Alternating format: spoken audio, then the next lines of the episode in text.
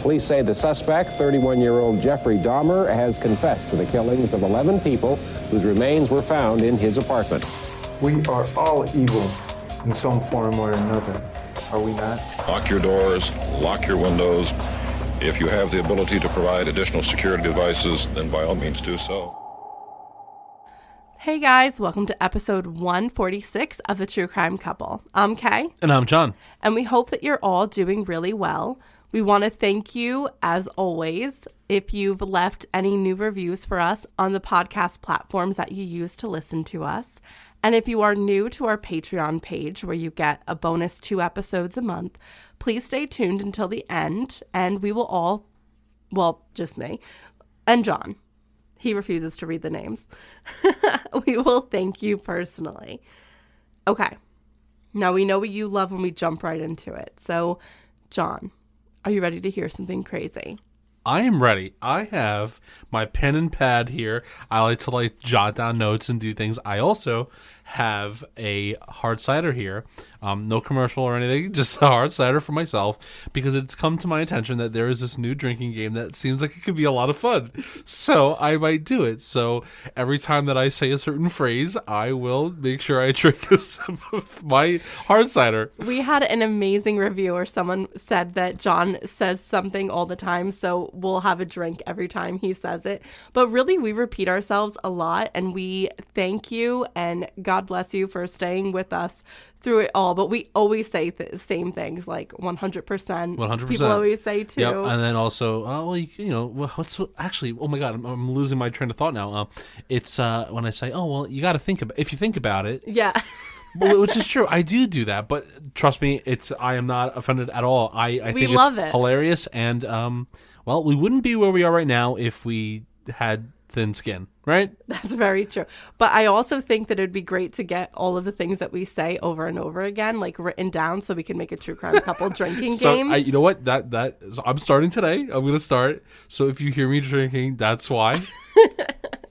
okay, so let's get into the episode. Yep. Amanda Rapaski woke up on the morning of July 27th, 2000, and began to make breakfast for herself and her two children, who were ages five and two. The 24 year old was expecting again, and her and her husband, Dave, could not have been more excited. The couple lived in North Braddock, Pennsylvania, located right outside of Pittsburgh. They had met in high school and they were now living the dream that they had always planned together. On that morning, David wasn't home. He had two jobs to support the family one as a cook, and the other he had repossessing cars, both of which meant that he would not be home like for long amounts of time. Like he had odd hours. So, as you can imagine, a cook at various different restaurants, whether it's like for breakfast, lunch, or dinner, and then you never know when you're going to have to repo a car. So, Uh, It seems a little hectic, but hey, you know what? David's out there hustling. Yes, he is. And, you know, they're going to have three kids. So, Kind of have to. it's expensive. so it made David's erratic work schedule easier to handle was the support that Amanda got from her mother, Linda. Now, Linda McClelland lived in Forest Hills, which is technically the next town over, but the two lived kind of like on the edge of their community. So, in reality, they were only about a mile apart. So, it was within walking distance to get there. Now, Linda had had Amanda when she was 20 years old. So, at 44, she was going to be a grandmother of three. That's uh, that's young. That is That's young, grandma status. I know that makes me feel bad for our mothers who definitely want to be grandmas. And sorry, guys, Well, we're getting there. we're getting there. So that Thursday morning went on as usual. At around 11 a.m., Amanda received a knock on her door. On the other side was her mother's boyfriend, Harry Craig. Now, Craig had been dating her mother for about five years at that point, so she knew him well. She also knew that the two of them did not have the best relationship. Her mother and Craig would fight a lot, and Amanda felt like he was a bit abusive and he used drugs, something she didn't want around her mother, obviously. So, needless to say, she wasn't the biggest fan of this man. But something seemed wrong this time, wrong in a different way. Harry Craig said that he thought there was something wrong with Linda or that something had happened to her. He said that the two of them had a bit of an argument the night before, something Amanda was aware of. She told him, Harry, that she wanted to break up with him and completely split ways. Okay. So Craig did note that conversations like this happened before. He said he'd been trying to call Linda all morning, but she wasn't picking up the phone. So he thought, you know, maybe she just doesn't want to talk to me, but I really want to talk to her. So he decided to go over her house. But when he got there, Linda, whose car was still in the driveway, was not answering the door. And she didn't appear to be home at all. And that was why he was there. He thought maybe Linda had walked over to her daughter's house because it is July, the weather's nice. So he was basically, you know, hey, is, is Linda home? I'm worried about her. Okay. I mean, it seems fair enough. No suspicion yet. Well, Amanda's like a little taken aback by this whole situation because she felt as if Craig was violating her mother's wishes in some ways. Like, if she wanted to break up and she didn't want to talk to him, it was a little invasive to go over her house and now come over to her daughter's house. So she wasn't a huge fan of that. She knew that her mother most likely probably wanted to be left alone. So now it was her responsibility, she felt, to diffuse the situation. So she told Craig that it would be best if maybe he gave her mother some space. And to try to calm him down, she promised, I'll speak to my mother and encourage her to call you. No, she's like placating him to kind of give them both space, which is seems like needs to happen here. Yeah. Have, you know, cooler heads prevail. Correct. So Harry Craig left Amanda's house, and she was left feeling a little nervous and concerned for her mother's safety. She called her mother. And Linda always picked up the phone for Amanda. They spoke multiple times a day, and she was obsessed with her grandchildren.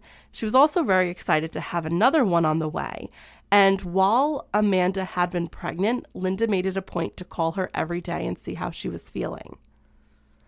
She also lived less than a mile away, so she loved getting those random phone calls that are like, hey, do you want to pop over for half an hour? So Amanda was confident that if her mother was home, that she would pick up the phone for her and not her soon to be ex boyfriend. I understand now. I mean, I, I guess I, I see what you're saying. You know, depending on what the fight was about, if it must have been serious, if they wanted to, you know, break up or break it off or whatever. So I can understand, like maybe things got, took uh, a turn for the worse, and that's why she left the house.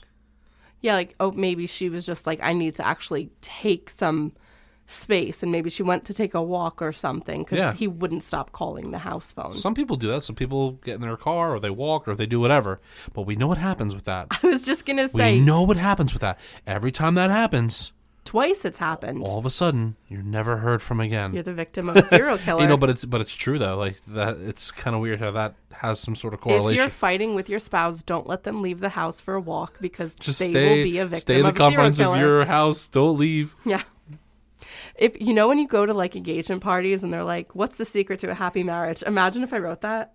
Just- don't leave the house when you fight because serial killers Might kill are you. out there. Yeah. like God. You would. Then But I really what? wouldn't have But that's how you truly know that you do have a true crime podcast and that you do enjoy true, true crime because only a brain that likes true crime would think that way. I know.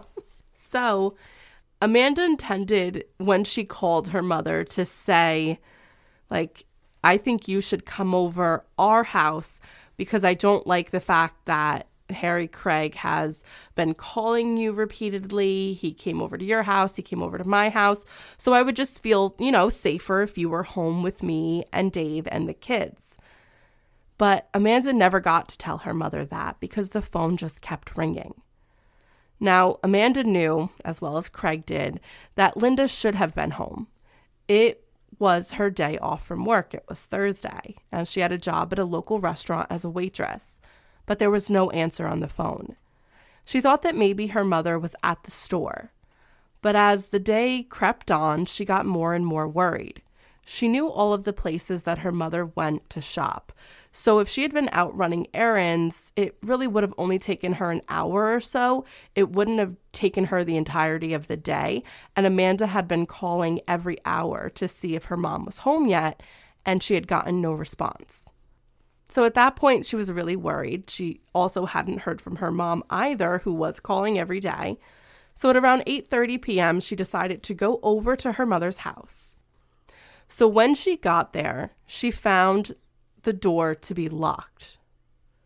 Now, this is something that was odd because when her mother was not home, which she knew her mom wasn't home because she wasn't picking up the phone, her mother always left the door unlocked. Okay. So this is a bit of a reverse situation. Usually when someone goes to someone's house and they find the door locked, they go, "Oh, that's normal." But here, it's abnormal because Linda always left her door unlocked when she wasn't home in case like she knew a lot of people in the community, they needed something from her house, so she wanted them to always know her door was open. I feel like that's the first red flag of uh, today's episode. Yeah, just the regular habits of our of our, Well, our what you should be doing, yes, but you should be locking your doors uh, on, on things, yes. But I think here it is interesting because it is once again something out of character. She normally does not lock her door to her home, but it is. So that would indicate to me if she didn't do it, then somebody did not knowing that she left it unlocked all the time, or oh, interesting. yeah, or locking it because there's something to be found inside that this. Uh, if she has been harmed, they don't want t- people to find out, Right. right? And also that means that her keys must have been taken, uh, were taken as well.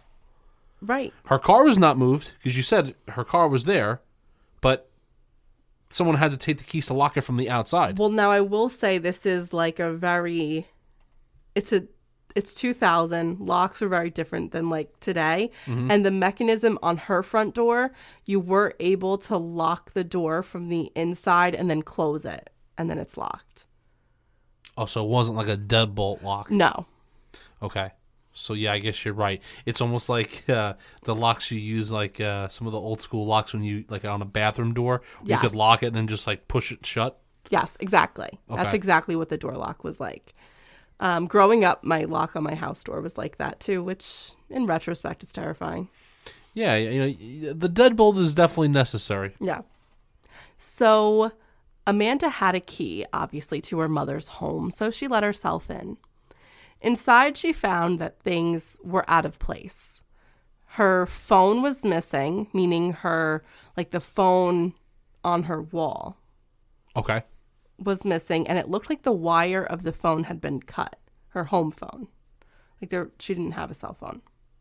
She also noticed that her mother's keys were still there on the counter. Oh, okay. Damn. All right. Well, it was worth the theory. It's okay. Every Okay. once in a while, I need to prevail here. That's okay. That's okay. So Amanda searched for her mother throughout the ho- the house, and she didn't find her in the house. So she figured the next thing she could do was return to her home and call people that her mother might be with or may have heard from her. But everyone she called knew nothing and had not heard from Linda since the day earlier in the day before. At that point, she felt like she had significant cause to go to the police and file a missing persons report. She just feared that this wasn't the same thing that had happened before with her mother. So when Amanda went to the police station to report her mother missing, she heard what any of us would hear. You have to wait 48 hours before reporting an adult missing. And that was when Amanda had no choice but to go into her mother's health history. She told the officer at the Forest Hills Police Department that her mother had a history of mental illness and leaving. And if she had left, she believed that there might be something wrong. And she also believed that her mother might be a danger to herself, especially because her medication that she needed to take on a daily basis was still at the house. So that changes everything. So now that whole tw- uh, 48 hour thing kind of goes out the window because there's specific red flags involved in this missing persons case. So the officer asked Amanda to explain the history, and she did. There's a lot of history here. So in 1975, Linda had met Amanda and her sister Marcy's father in high school. Same as she did. Isn't that cute?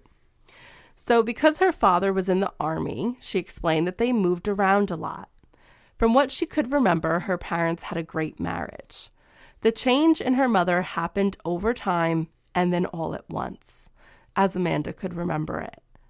She recalled some behaviors that had been a bit unusual from her mother, one of them hugging her a little too tight for too long and being paranoid about what would happen to her.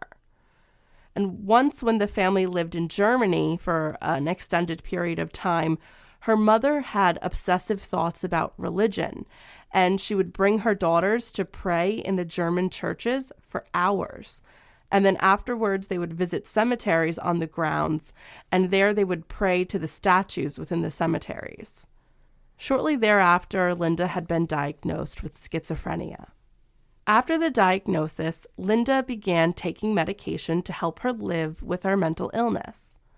This took time to adjust to, but Amanda reported that when her mother was taking her medication as recommended, that she was doing really well. She was able to maintain healthy relationships and go to work. However, when she was not taking her medication, she would experience extreme hallucinations. Amanda was nine years old the first time her mother disappeared. She remembered that she and her sister had just arrived home and they ran through their front door because they were excited because one of their cats was about to have kittens. So they burst through the door and they started searching the house. And of course, the first place they look into is closets because that's, you know, a dark, quiet area where usually cats tend to give birth. And when the two young girls, nine and seven at the time, went into their parents' closet, they saw that all of their mother's things were gone. And that had been the first time Amanda knew her mother left. She had been terrified, but after a few weeks, her mother returned. Over the next few years, the same thing happened several times. And although Linda's husband loved her and tried really hard to help her live with her schizophrenia, it was very taxing on their relationship. And it was around that time, when Amanda was 12, that the couple divorced. Because Linda was not in the best of health or taking her medication at the time, her husband was given custody of the two girls. Now, he still loved Linda very much. He just knew that he couldn't live in an unknown, chaotic situation anymore, and he knew that it wasn't good for his children to be raised in one either. But because of the love that he still had for her, he would never speak a negative word about Linda to the girls. He would tell them that their mother loved them very much and that all of this, the divorce and them not living near each other, was not their mother's fault at all. That if she could, she would be with them, and she would be when she was ready. We have to give some credit to the husband slash Yeah. father here, um, just because that situation that he's dealing with, and uh, the fact that the kids are going through it as well, is very traumatic and very taxing on a partner.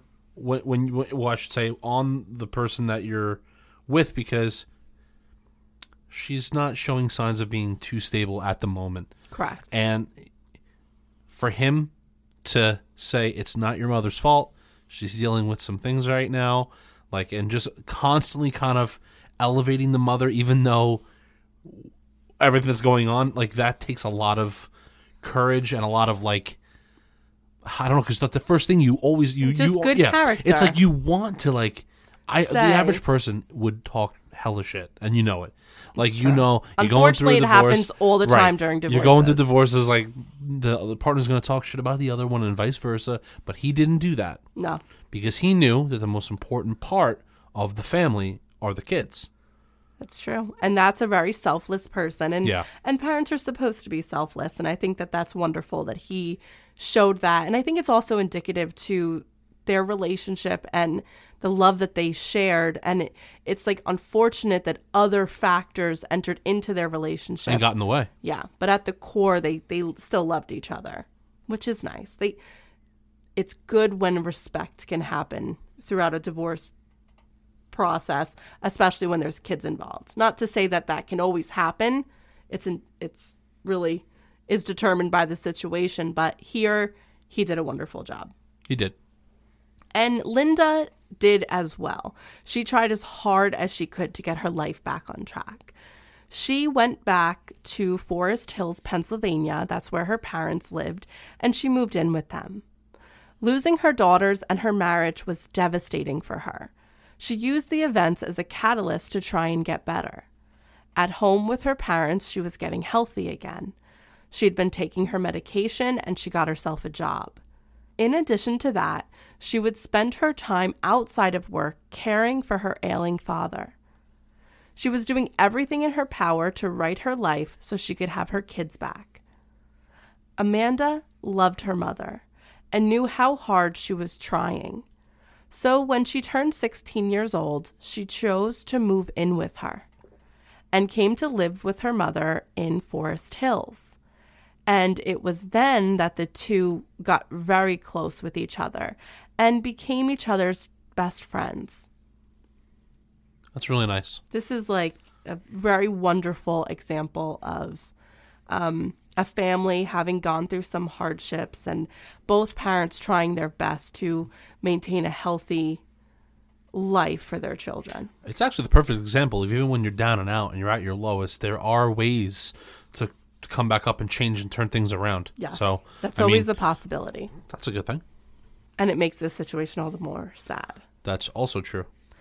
So Amanda told the police that her mother had a history of leaving for weeks at a time, but that the last time she had done so was a while ago. Like, that's not to say that there weren't some hiccups and bumps in the road, because since Amanda had been there, there had been some times where Linda would leave, but that hadn't happened in years. And what Amanda said was this wasn't that situation. I know what happens when my mom kind of just goes. She takes all of her things with her.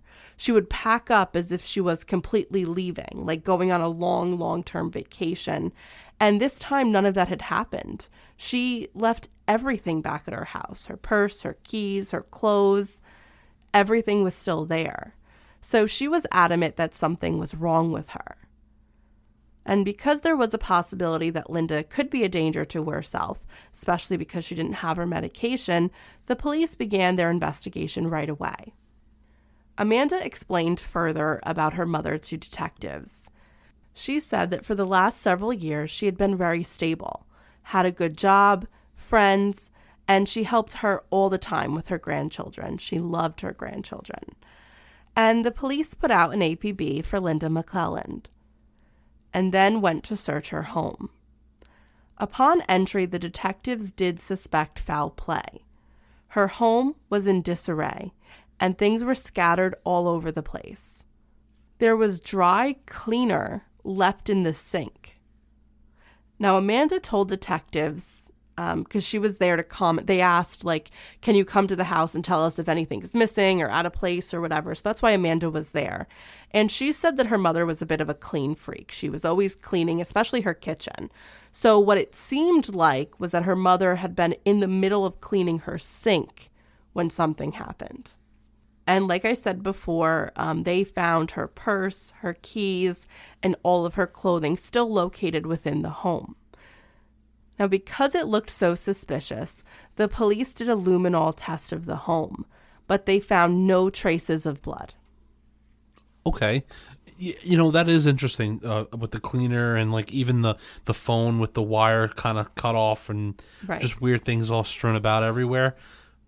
Yeah, it's like okay, was someone in the house with her during this, or did she open the door and let someone that she knew come in? That's very interesting. You know, because if someone was there, like if the, for example, if the boyfriend was there overnight and then a fight ensued, or someone a ran, I'm going to call them a random came to the door, opened it, and then they forced their way in. Okay. And then think about it: if someone either knew the home or even a random would notice, oh, okay, this is one of those door knobs that you could just lock, and then I don't even have to. I could just close the door. Well, it seems like my way out. she wasn't in the habit of really locking. Like if there's if someone seems okay enough to unlock their door when they're out. I would imagine she's not the kind of person that always locked her door when she was home. Maybe at night when she was going to bed, but not throughout the day when she's awake. So somebody might not have even had to have broken in. They could have just opened the door. Well, I'm gonna throw a little bit of a monkey wrench into that too because think about this. Then she was friendly with all the neighbors, right? right. So if you think about it, knowing how nosy neighbors can be, even if there's only one, that would make me think if someone went to her home, it had to be somebody she knew Yeah. because That knew her habits. that knew her habits or or just or just have been there before, right. right? Because and and, and I'm saying cat like like all the time. Yes. not just a one time thing. So like I would maybe canvass all the neighbors and see if they've seen anything. And and I and I wouldn't even say out of the ordinary. I would ask what have you seen that's a constant thing? okay. Who do you keep seeing come to the house? Interesting. That's where my brain's headed at. Like maybe it's somebody that she does know that makes frequent stops. Maybe the boyfriend, Okay. maybe maybe a friend that she has or maybe another neighbor that's friendly and comes over or whatever Okay. Like who is a occasional visitor to the house, Right. Or or someone who visits the house on a Well, regular frequently, basis. yeah. Yeah. Um, there's also something that I want to just explain before I go further on into the story. So, although the wire was cut on the phone downstairs, Linda also had a another phone in the house, so that's why like the phone lines weren't cut, but just that phone's cord was cut. was pulled out okay Yeah. So that's why the phone was ringing continuously and they weren't getting a, a like a busy signal. gotcha Okay.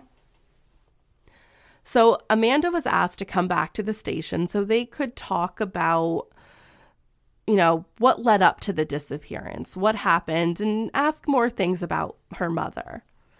And, you know, they figured, as most detectives do, that maybe what had happened in the days leading up to her disappearance may give hints as to what occurred. So Amanda agreed to do this. She said that the previous night at 9 p.m., she, her husband David, and their children had gone to a street fair. She said the street fair was very loud, and you know, she's dealing with two kids who are young, and there was a lot going on, so she didn't hear her phone ringing in her pocket. But when she checked it, she realized that she had some missed calls from Harry Craig, her mother's boyfriend. So when she called him back, he was very upset. And this is how she knew about the fight that had happened the night before. He told her, Your mom is not okay.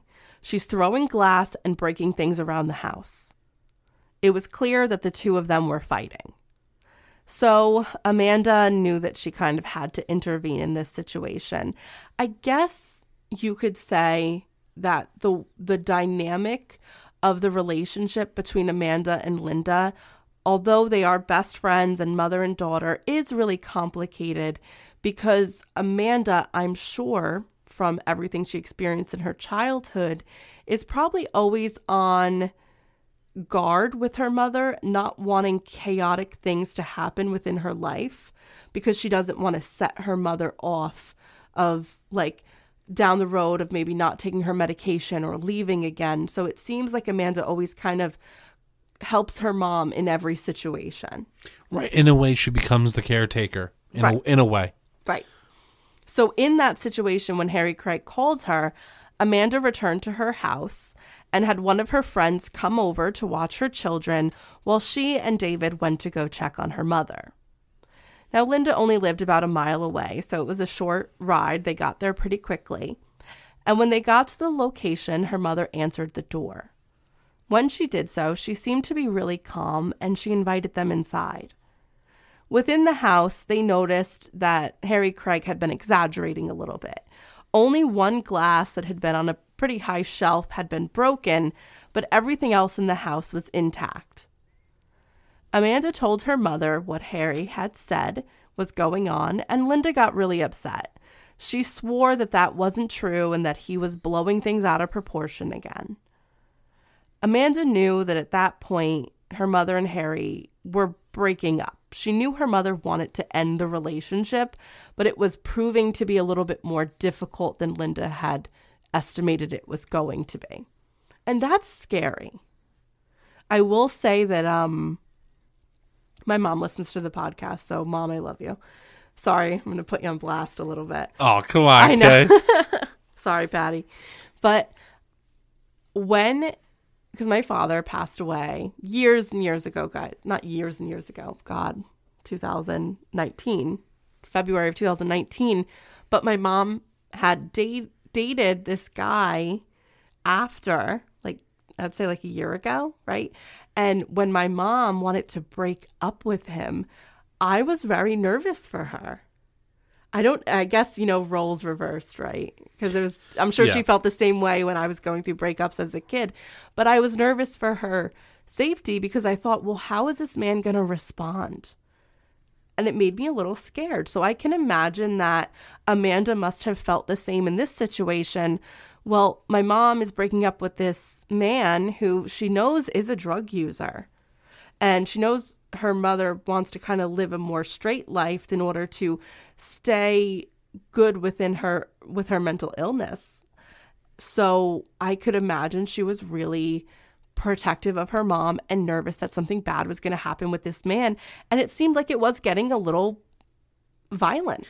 I think that she's trying. Amanda's trying to do damage control, and I think that it's because when you're dealing with someone like her mother, she doesn't want anything to be causing her like giving her extra stressors because it's already a lot to stay on the on a on a on a straight path. correct So any little thing, any bump in the road, could lead to her running off or doing something that's not within her character to do while on medication. Right. Because the medication is going to straighten her out, but she doesn't want anything to go wrong. And I think that's also what it might be too.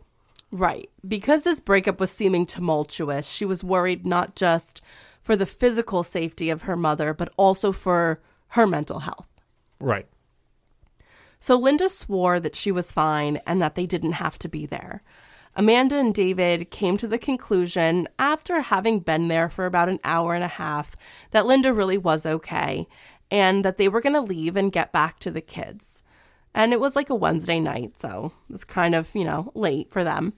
So they said their goodbyes. Now, this led the detectives to one conclusion Harry Craig. Not only had he been the one to figure out that Linda was missing, he had gotten into a fight with her the night before. So he definitely was a person of interest that they wanted to talk to. But because they didn't want to get caught on a one track, you know, thought process, the Forest Hills Police Department also reached out to the media.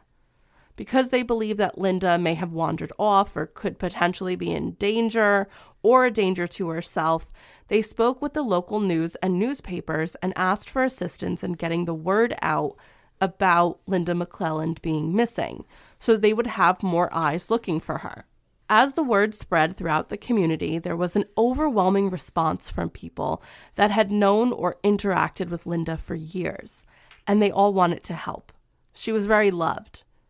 Family members joined the volunteers, and this is obviously alongside the police. They searched the woods that existed between Amanda's house and Linda's. The thought process was that maybe she had been trying to get to her daughter's house and might have gotten either disoriented or maybe an accident happened. So Amanda was very vocal to her family members around this time about the overwhelming guilt she was feeling, right? She kept thinking like what if my mom had stopped taking her medication? And because she had like obviously when you go off of your medication a certain amount of it is still in your system. And then after a few days it kind of dissipates in your system. So she's thinking maybe my mom had stopped taking her medication and I wasn't noticing the signs. And then when she came to walk to my house that one day through the woods she may have gotten disoriented because the medication was now completely out of her system and she was having hallucinations again. So she was feeling very guilty about this. And her husband really tried to comfort her to let her know that that wasn't the case. She really can't blame herself. He also wanted her to take care of herself because she was pregnant. Um, so not only is Amanda getting herself worked up about all of this, she's also searching the woods for hours and hours a day looking for her mother. So the concern was that she was pregnant. That's true. A uh, quick question though. Uh, we had we did have an alibi for the uh, for the boyfriend, correct? Well, we're gonna get there. Okay. There was no trace of Linda in the wooded area, so everyone took to the streets next and hung up missing posters of the 44 year old grandmother. When Linda had been missing for about four days, the Forest Hills Police Department requested the assistance of the Allegheny County Police Homicide Department, as they had more experience and better resources. At that point, because of the foul play they'd found in the home, police believed, and it's sad to say, that Linda most likely had either been injured, taken, and, and most likely because the amount of time she had been missing was maybe not alive any longer, which is why they got the homicide department involved. Amanda told the county police the same information she had given the local ones. Having dealt with cases like this in the past, they briefed Amanda on all the possibilities that existed. Either her mother could have died by suicide, been murdered, suffered an accidental death, or left the state. And those are crazy different spectrums of things that could have taken place. So, as you can imagine, that was overwhelming to hear. The search parties of the woods and the surrounding areas continued, but always with no luck. The family was able to pool money together in order to offer a reward for any information. But as I said, the detectives, now from the county and local law enforcement, wanted to speak to the man that they suspected of being involved or at the very least, of knowing more information than he was giving Harry Craig. The local detectives had spoken with him the day following Linda's disappearance, and he had stated that he fought with her and then left for the night. He knew nothing of what happened to her. He wasn't even aware that Amanda and David had gone over there after he left. He denied any involvement and he said he had been with friends after he left Linda's house, and his friends confirmed his alibi. Okay. And this was the night before. Yeah, but it's a little okay. bit of a shaky alibi, you know. But in the days since the investigation began, Amanda informed detectives now working the case that she thought that Harry Craig was exhibiting odd behavior. He would look at a picture of Linda in her home and he would just keep apologizing to it saying, I'm so sorry, I'm so sorry. And he would always profusely apologize to Amanda as well. So they just thought that was odd behavior. When detectives went to talk to him again, they asked him what he thought had happened to Linda. He said that maybe she was in the woods. Now, at this point, she'd been missing for five days. He also told them that they may want to take a walk in the woods if they want to find her. Like he kept saying she's in the woods. They thought this was odd, as and the detectives, as they were talking to him, did think his behavior was odd as well. So they asked him more about Linda. He stated that the night she went missing, she had called him several times, but he didn't pick up the phone because he, he had friends over. So she had left him several voicemails. In addition to this, he said that Linda told him she was having odd dreams about someone in her backyard digging a hole. That's bizarre. Yes. He also suggested that maybe she could have just left. He said that Linda always enjoyed taking really long car rides, that that was something that they always did together. So, from all the information that they gathered during the conversation, police didn't really think that Harry Craig did it, but they they knew he was all over the place and they just felt like he was very odd. Uh, the detectives, of course, asked if they could listen to the voicemails and search his house, and of course he he agreed to do that. And although the police agreed with Amanda that he was acting weird, they found nothing in the search of his home, zero physical evidence that he was involved in any crime, and the messages that Linda had left were innocuous, they believed.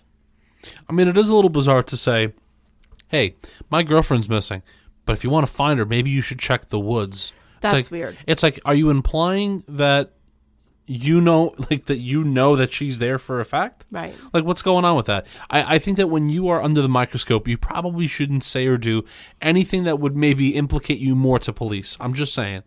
I would say that's I- I- probably the best yeah. route to go. I think so, but um, I, I am like we haven't checked her job. Is she like okay?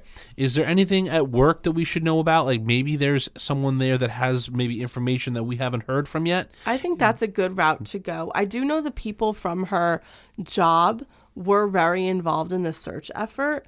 So I would say that d- detectives most likely would have asked questions or they would have come forward, but nobody came forward from her job at all. Okay, Like you mean like if there was like an obsessive customer or maybe something like an that. obsessive customer, maybe an obsessive coworker.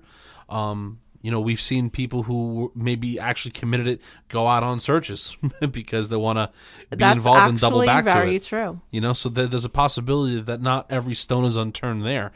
Also, what was the alibi of the um, the son-in-law? Um, that he was home with the wife, Amanda, her daughter. Okay, watching. Oh, okay, okay. He was with his wife. Okay, Yeah, like they had gone home together and then went to bed immediately. okay.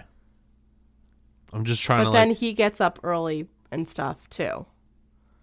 Okay, I'm just kind of jotting that down uh, Okay. as a question flag. I mean, we haven't seen anything yet, but I, I'm just going to point something out here, and I might be speaking to some people, you know, none, nobody that we know.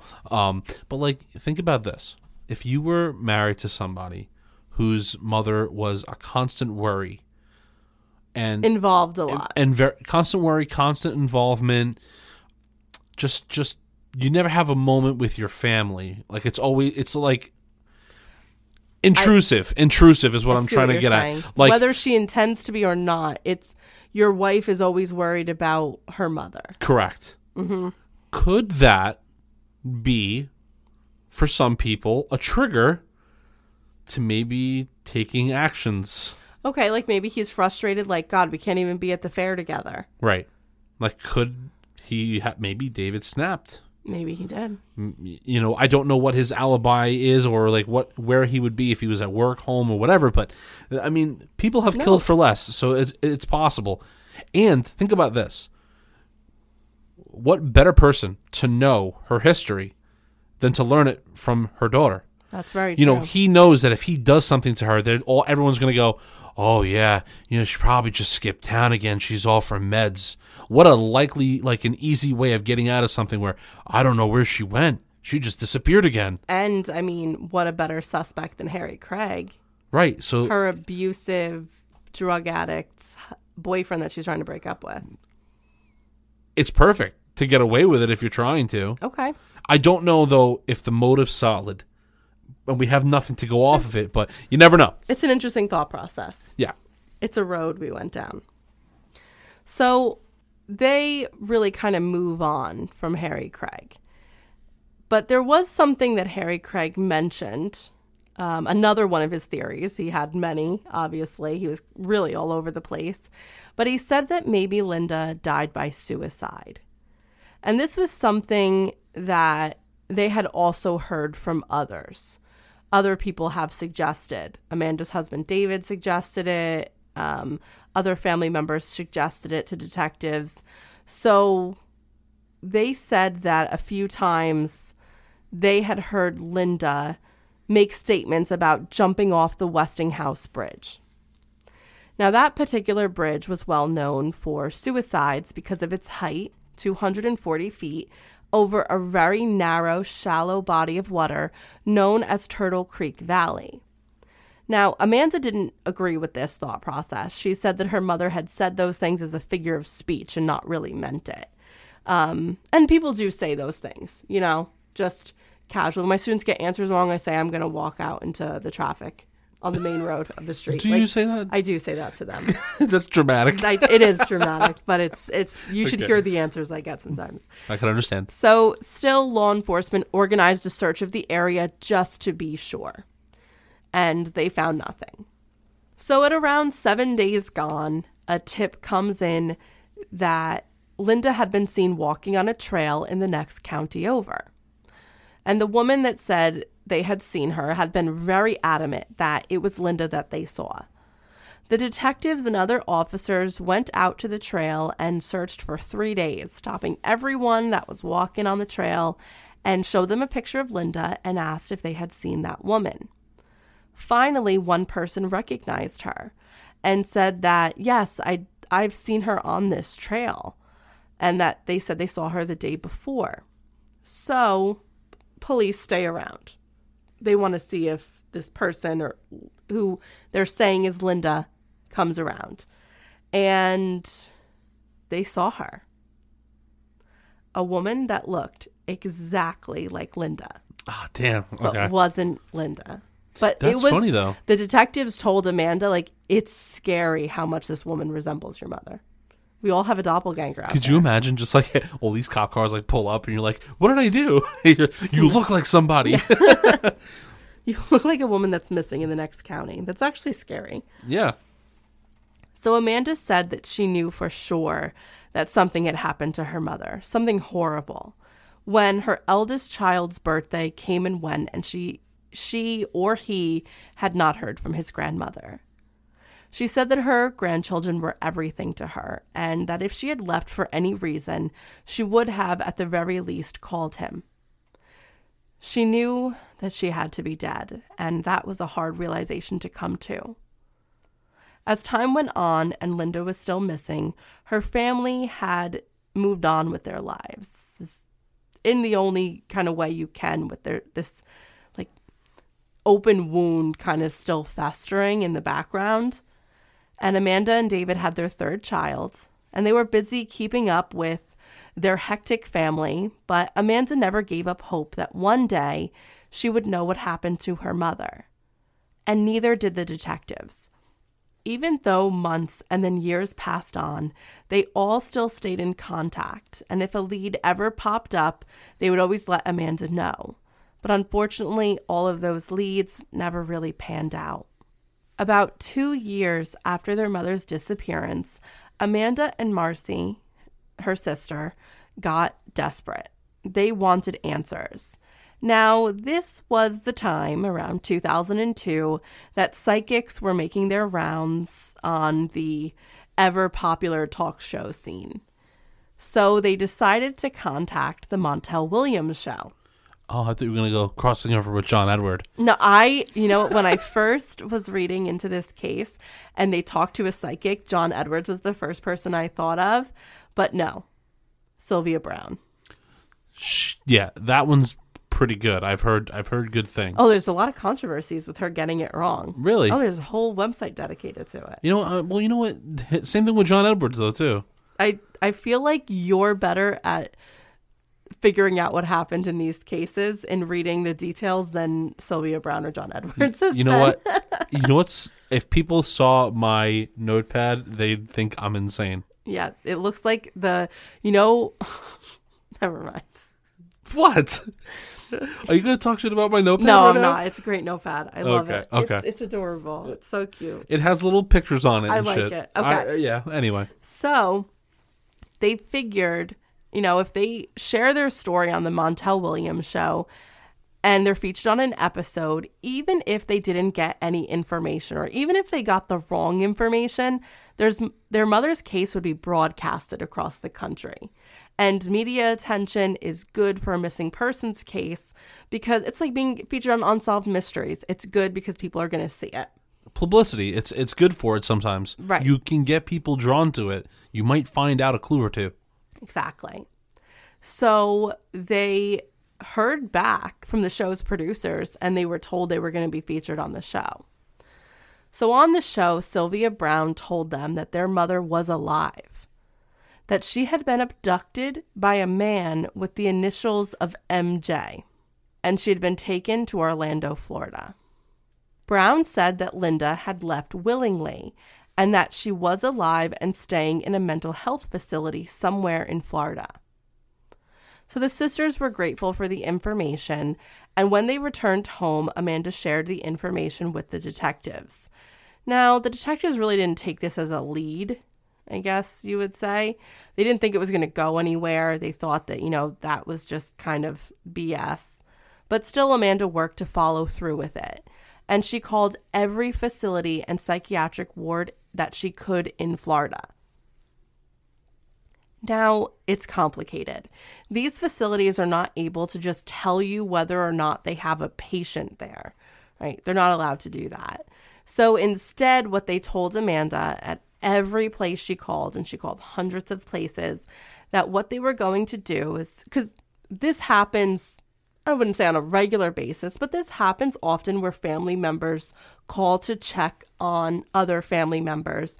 And these facilities have basically like a board that they'll post messages on for the patients to see, and then it'll be the patient's choice whether or not they want to reach it back out to their family. So Amanda left the message Mom, I'm trying to contact you. Please call me back. So all of these facilities posted this message for Linda McClelland to reach out to her daughter. And if she was there, maybe she would call back. I got a problem with that. Okay. And I don't have a problem with her Amanda reaching out and doing that. I actually have a problem with the police not doing that.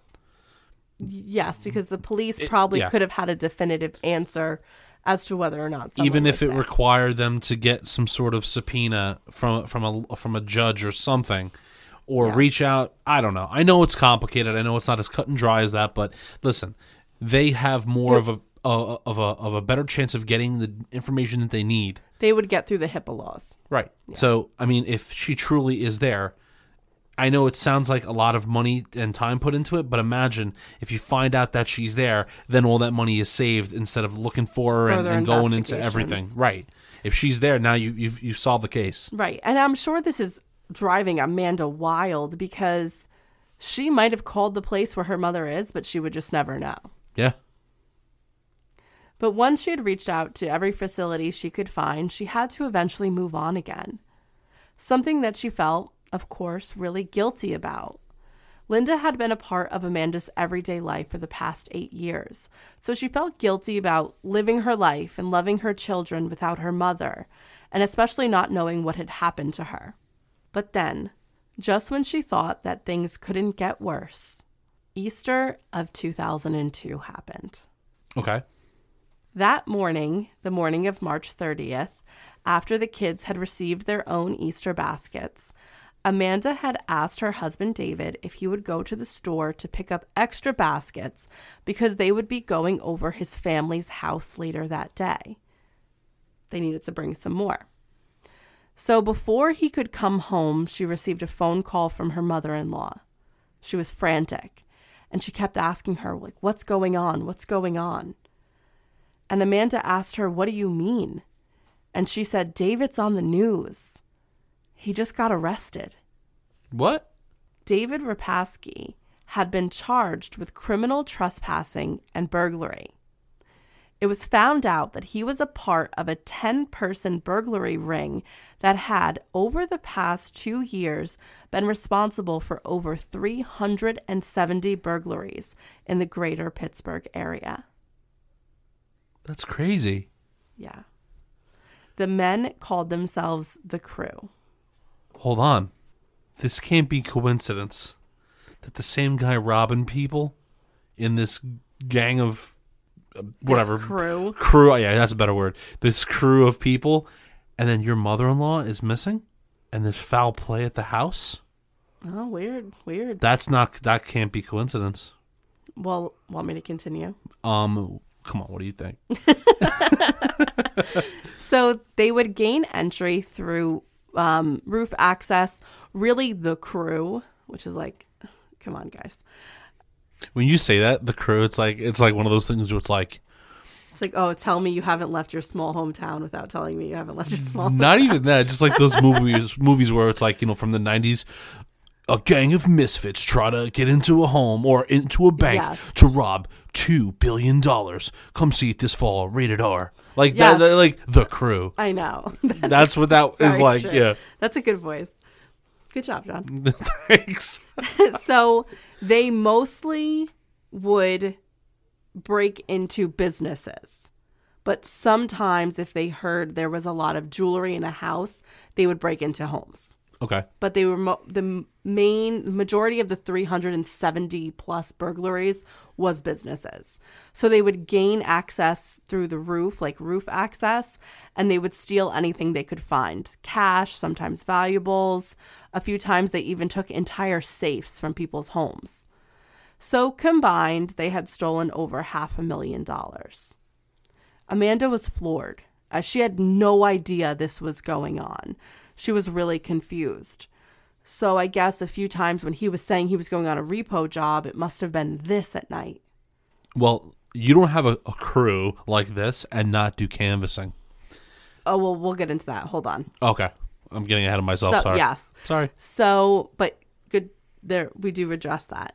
So, she was struggling with the fact that her husband, this man that she had been in love with and known since she was in high school, had been living two lives. I mean, she's dealing with the trauma of her mother and now this. It's like her life is being ripped apart in every direction. Every sense of security that she had is now gone. Right? She was seeking solace in her husband after her mother's disappearance and now he's gone too and he's betrayed her. Yeah, she's living a lie. So the leader of this crew, as they called themselves, um, would have his wife stake out potential properties.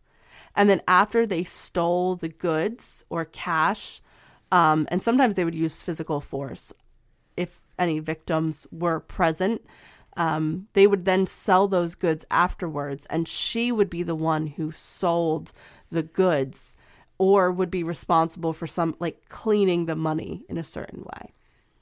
Interesting, yeah, because I mean, if you steal it, the last thing you want to do is be the person in a pawn shop or some sort of place to sell it after you just took but it. Uh, she yeah. wouldn't be like a person you would think would be doing No, it.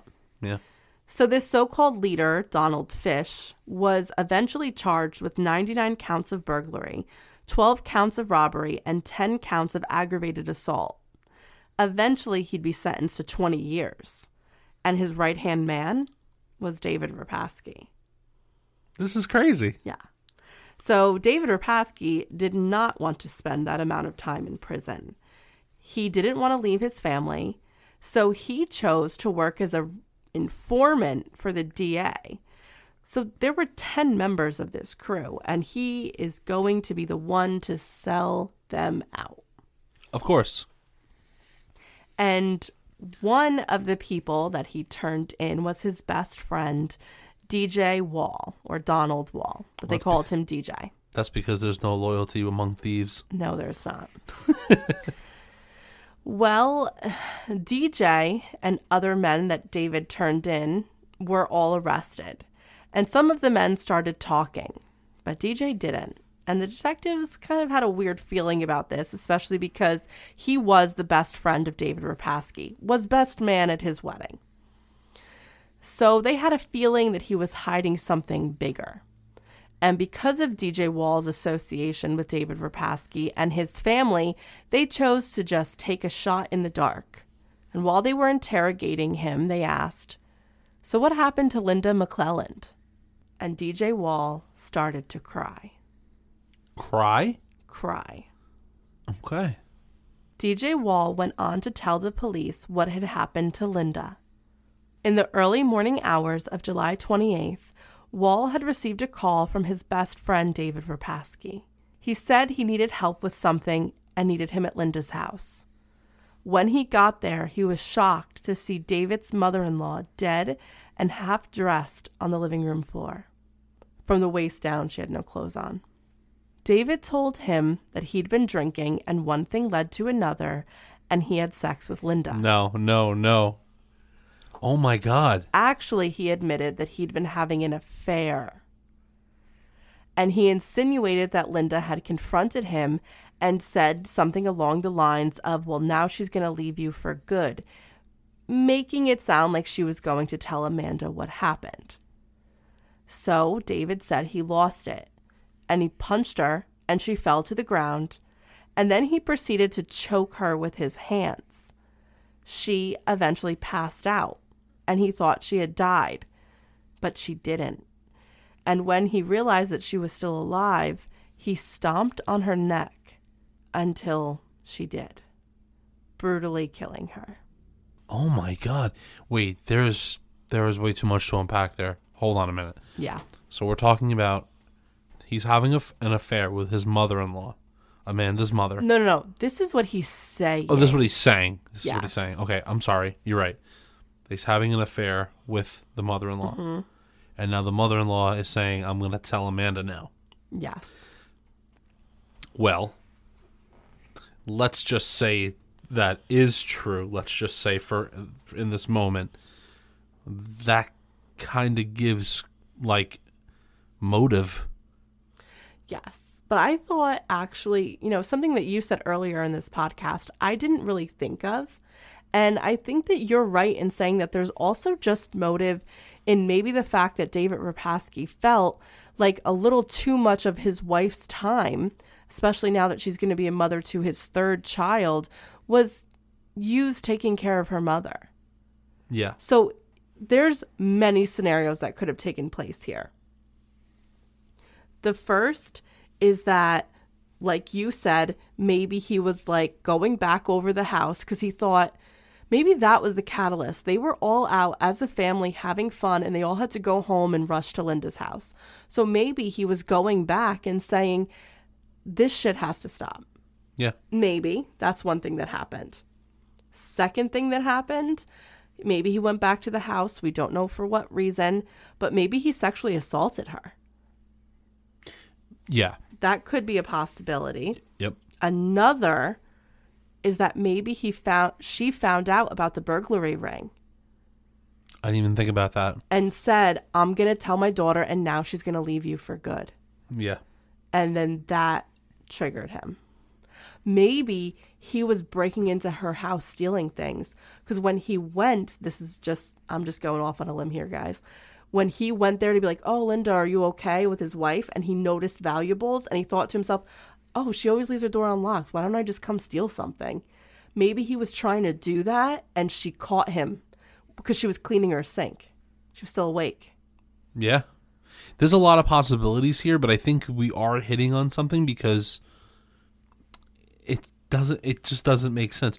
I don't think that her Amanda's mother would go out of her way to have a relationship uh, uh, uh, uh, you know, um, an affair with her husband.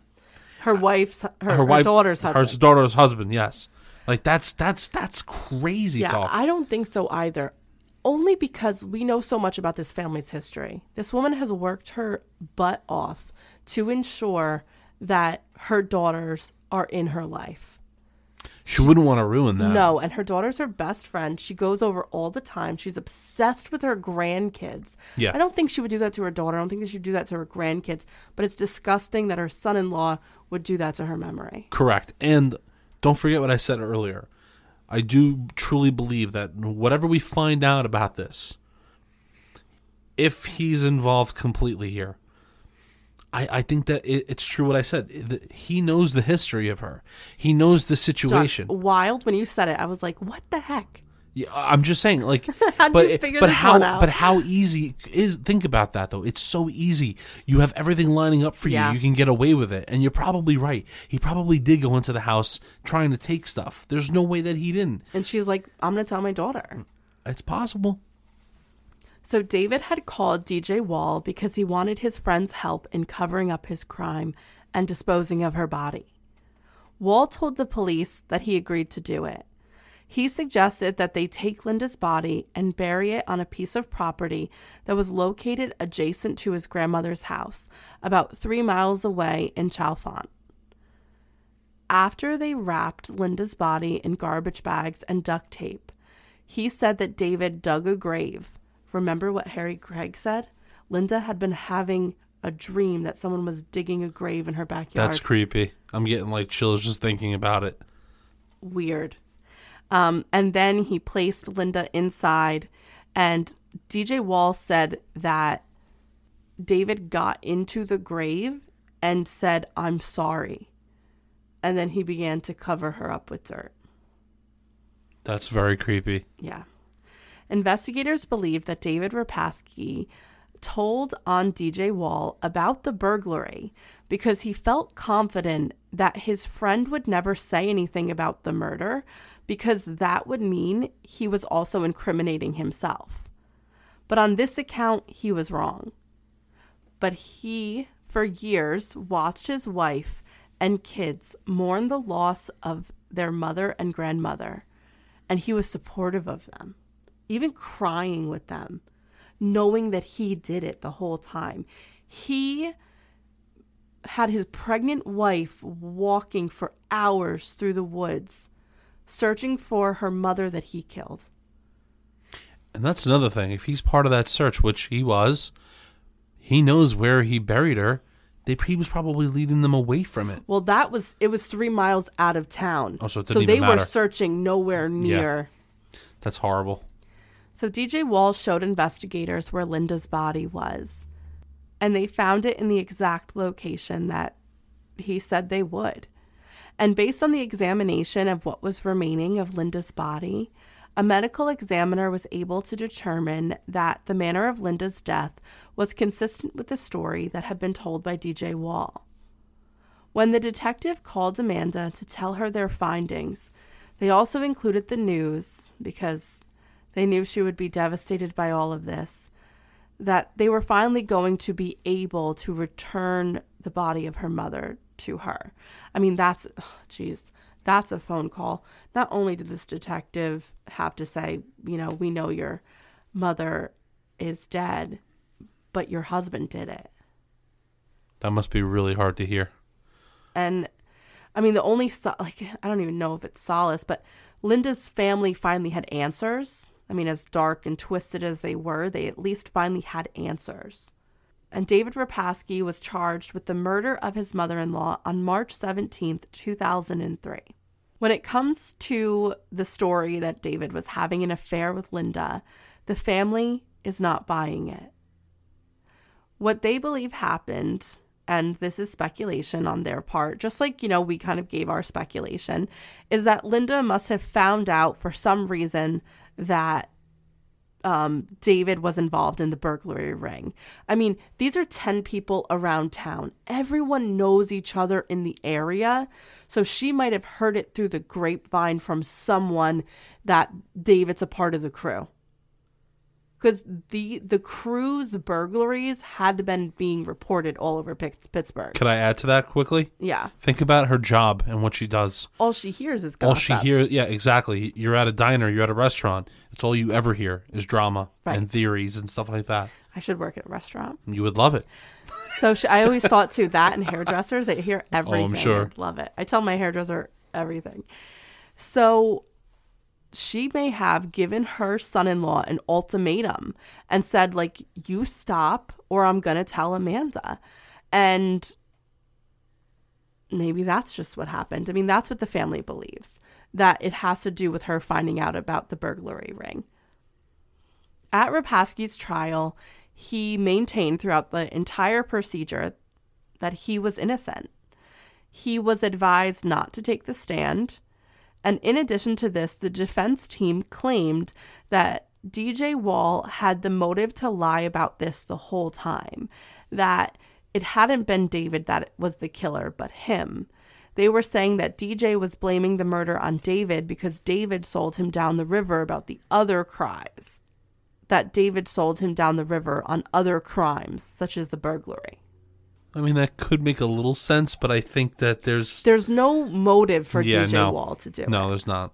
Isn't it crazy too? Amanda has to look back and be like, the man I um, on my wedding day, the two people next to me, my husband and his best man, were respond like involved in the murder of my mother. Yeah, that's oh my god. that's sick. And you know what? Like like you said, they're going. The family's going on the theory that it was about uh, that the reason why she got murdered was because of the robbery. Correct. Now that's great and all, but you don't think for a second that even though all the dust is settled and she's dead and he's in prison, you don't think for a second that maybe she's thinking that maybe there was something going on between the two of them? Because it was mentioned, It's a thought. it's a thought that will always remain. So even though it'll though be an intrusive thought. right, exactly. So during the trial, when DJ Wall was on the stand telling the court everything that had happened that night, Amanda Repasky did not look at him. Instead, she watched her husband. When he didn't react, no shock, no anger, she said she knew then that he had done what he was being accused of without a doubt. David Repasky, who was 25 at the time of his sentencing, was found guilty and sentenced to life in prison without the possibility of parole. In an interview Amanda gave with the Post Gazette, she said that her children will never see their father. But she has not told them about this. I feel like she's taking a page of, like, she's being, she's trying to save her children. Right. Um, her oldest son, who was seven at the time, knew that his grandmother was gone, but not that his father was responsible for her death. Because, as Linda's sister, Amanda's aunt, Leah Miller, stated, how do you tell three children that their father killed their grandmother? The family also remarked that they were upset by the fact that David showed no remorse for what he had done. Leah Miller also added, The problem we're having is that after he did it, he was still sleeping with Amanda. She was pregnant and he had her trucking through the woods looking for Linda.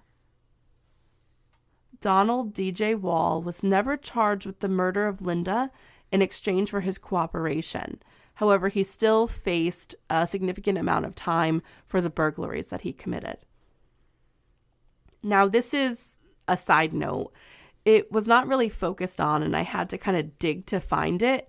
And I think if anyone is quest, I don't think anyone is, but if anyone's questioning the guilt of David Repasky, um, a jailhouse informant who received nothing for giving this information, but also because they are a jailhouse informant, we have to take it with a grain of salt, stated that David Repasky asked him to kill his wife and DJ Wall before the trial. Do you think it's legit? Yeah, I think he did, especially DJ Wall. Yeah, I could see that, I guess. And probably because Amanda didn't back him and support him. But like you said, I'm still going to take that with a grain Take of it salt. with a grain of salt. It wasn't reported in a lot of places. Um, he said he would give him money in exchange for that before his trial, but instead the man went to the police. Um, Repasky also one th- the two things that kind of make it seem like legit is that the man did know details about the murder that weren't revealed. So that was interesting. okay. And also, Repasky had told him that when they started bringing in the dogs to search the woods in Forest Hills, that he got nervous about where they had buried the body. So he went back to where they buried the body and he poured ammonia over the site. And traces of ammonia were found over the site. Very interesting. Okay. So Okay. but again i just i i do not the affair i don't knowing the family's history i don't believe that the affair situation took place but i I, I do think this is a tragic end to a family who worked really hard to get to a good, healthy place. And it's just, it's a tragedy all around. I agree. It's a really sad one. So It is. Well, it I can't believe you found it out. Well, partially. That's insane. I can't believe you did that. That is, ins- that's nuts. Yeah, I don't know. I, I was thinking, I, I was kind of like, okay, well, could he be lying to his wife about where he's going in between his jobs? Definitely that's what I was. was thinking. I just didn't know all the other stuff. But I mean, that was kind of what made me start to think maybe it's him. Oh my god! And there was a lot of other stuff. yes, there was. Three hundred and seventy plus other Yes, things you're right. going on.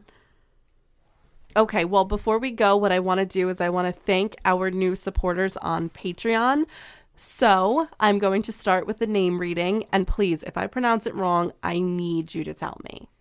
Alyssa Turner, Gay Fosh, Erica Dalton, Nikki Peterson, Hannah, Kelly C., Jennifer George, Sarah, Liliana Gravano, Michelle McPhee, Amber Hopkins, Beth Casto, Isabella Bothwell, Amanda Pro, Caitlin Richardson, John and Adrian, Dana Wright, Katie Jones, Tara Krasinski, Nicole Barker, Darren Falk, Donna upped her pledge for the whole year, and so did Melissa Woe, Kara Kesh, Andrea Becker, Kelsey, Mildy, Caitlin Wiley, Katie, Dorothy Sam, Ineza Kukundal, Julia Blair, and Monica Royer. Thank you guys so much. We really appreciate you. We hope you're enjoying Patreon. If I butchered your name, please, please let me know because I'm sure some of them were rough. And if you pledged on Patreon and I didn't say your name, you could also reach out to us because that has happened a few times as well. But we thank you so much for joining Patreon and we truly appreciate it. All right. Until next time, guys, don't park next to vans. Bye, guys. Bye.